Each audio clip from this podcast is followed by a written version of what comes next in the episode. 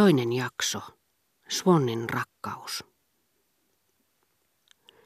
Verderäänien pienen sisärenkaan, eli pikkupiirin tai pikkuryhmän jäseneksi pyrkivien, oli täytettävä yksi ainoa, joskin välttämätön ehto – Aivan kuin sanattomasta sopimuksesta, heidän oli hyväksyttävä uskontunnustus, jonka mukaan muun muassa rouva Verderäänin sinä vuonna suojelema nuori pianisti, josta hän sanoi, ettei pitäisi sallia kenenkään soittaa niin hyvin Wagneria, nujersi sellaiset tekijät kuin Planté ja Rubinstein, ja mitä tohtori Kotardin diagnostiikkaan tulee, niin se oli varmempi kuin Potänin.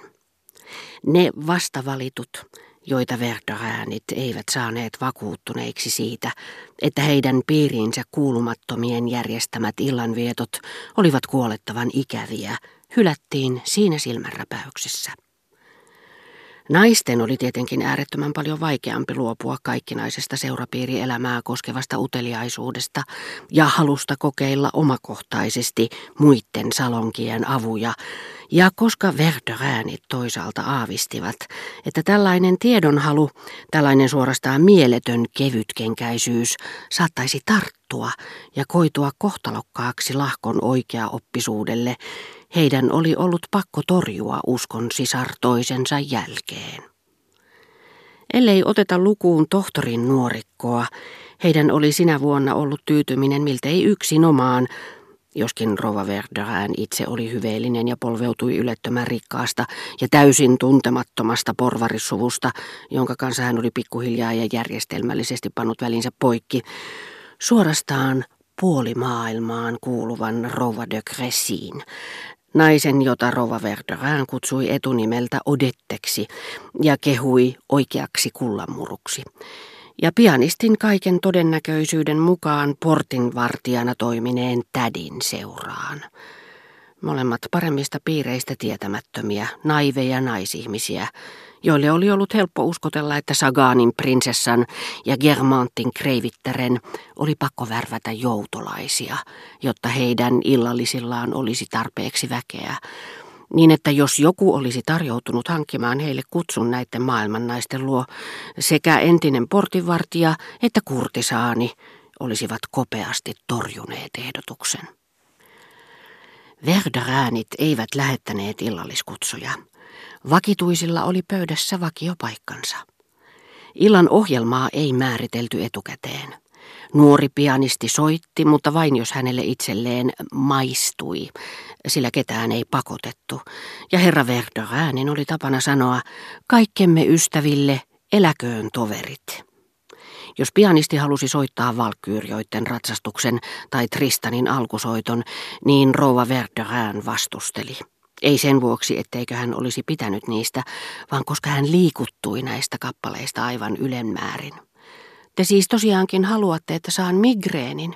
Kyllä te tiedätte, kuinka siinä käy, jos hän soittaa ne. Minä ainakin tiedän, mitä huomisaamuna tapahtuu. Kun minun pitäisi nousta, niin pystyn korkeintaan sanomaan hyvää yötä. Ellei pianisti soittanut, niin keskusteltiin, ja joku vakituinen useimmiten heidän silloinen mielimaalarinsa päästi, kuten herra Verderään sanoi, mielettömän pilan, joka sai koko seurueen pyrskimään, puhumattakaan rouva Verderäänistä, jonka liiallisesta naurusta loksahtaneet leuat, Siinä määrin hänellä oli tapana eläytyä kokemiensa mielenliikutusten näkyviin ilmaisuihin. Tohtori Cotardin, siihen aikaan nuori aloitteleva lääkäri, oli kerran täytynyt asettaa sijoilleen. Frakki oli julistettu pannaan, koska oltiin ystävien kesken eikä kukaan halunnut muistuttaa ikävystyttäviä, joita kartettiin kuin ruttoa eikä kutsuttu kuin valioillallisille, joita järjestettiin mahdollisimman harvoin, ja vain siinä tapauksessa, että se joko huvitti taidemaalaria tai teki pianistia tunnetuksi. Muuten rajoituttiin leikkimään sharadia ja illastamaan arkiasuissa vain omien kesken, ilman että kukaan ulkopuolinen olisi päässyt tunkeutumaan pikku sisärenkaaseen. Mutta sitä mukaan kuin ystävät valtasivat tilaa Rova Verderaanin elämässä, määritelmät ikävystyttävä tai hylätty rupesivat merkitsemään kaikkea sitä, mikä pidätteli loitolla ystäviä. Tai esti heitä joskus tulemasta, kuten jonkun äiti, toisen ammatti ja kolmannen kesäasunto tai huono terveys. Jos tohtori Cotardin oli mielestään lähdettävä suoraan ruokapöydästä katsomaan hengenvaarassa olevaa potilasta, Roa Verderään huomautti kohta, mistä sen tietää, vaikka tälle henkilölle olisi eduksi, ettei kukaan mene häiritsemään häntä tänä iltana. Saattepa nähdä, että hän nukkuu rauhallisesti yönsä, ja kun sitten palaatte sinne aikaisin huomisaamuna, niin tapaattekin hänet terveenä. Jo joulukuun ensipäivinä hän oli sairas ajatuksesta, että vakituiset pinnaisivat joulunpyhinä ja uutena vuotena.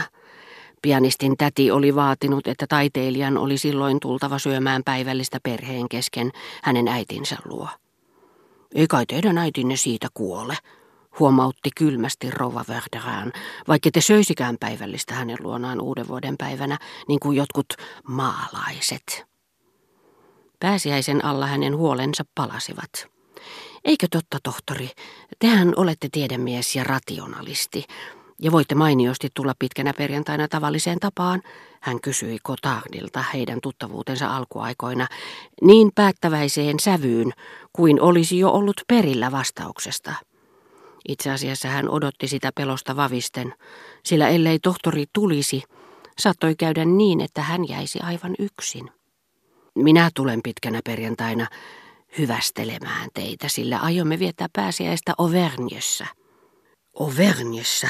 Voi hyvä tavaton, mikä kumma teitä sinne vetää syöpäläisten ruuaksi. Ja hetken kuluttua Olisitte nyt edes puhunut siitä etukäteen, niin me olisimme voineet yrittää järjestää asiat niin, että olisimme matkustaneet kaikki yhdessä säädyllisen mukavasti. Jos jollakin vakituisella oli ystävätär tai uskon sisarella mielitietty, jotka saattoivat aiheuttaa pinnaamista, verdöräänit, joita ei ensinkään hirvittänyt rakastajan olemassaolo, siinä tapauksessa, että nainen kutsui hänet heille, rakasti häntä heissä, eikä asettanut häntä etusijalle, sanoivat, no hyvä, tuokaa tänne se ystävänne. Ja ystävä otettiin koeajalle – jotta nähtäisiin osaisiko hän olla salaamatta mitään rouva Verderääniltä. Toisin sanoen, olisiko hän kelvollinen pikkusisärenkaaseen. Ja ellei hän ollut, niin vakituinen, joka oli vastuussa esittelyistä, otettiin puhutteluun, ja häntä autettiin panemaan välinsä poikki ystävänsä tai rakastajattarensa kanssa. Kun sitten kyseisenä vuonna puolimaailman nainen Odette de Gressy kertoi herra Verderäänille tutustuneensa erittäin miellyttävään mieheen nimeltä Suon, ja antoi ymmärtää, että tätä ilahduttaisi suuresti tulla kutsutuksi, herra Verderään toisti pyynnön viipymättä vaimolleen. Hän oli säännöllisesti samaa mieltä kuin vaimonsa, ja hänen erikoistehtävänään oli toteuttaa tämän niin kuin myös vakituisten toivomukset, missä puhassa hän olikin osoittautunut erittäin kekseliääksi. Rova de Gressillä olisi sinulle pieni pyyntö. Hän haluaisi esitellä sinulle ystävänsä herra Suonnin. Mitä siitä sanot? Voi hyvä luoja. Eihän noin täydelliseltä olennolta voi mitään kieltää. Suu poikki ei teiltä ole kysytty mitään. Te olette täydellinen ja sillä siisti. Kuten haluatte, vastasi Odet keimailevasti ja lisäsi, tehän tiedätte, että fishing for compliments ei kuulu tapoihini. No, Kutsukaa sitten se ystävänne, jos hän kerran on niin miellyttävä.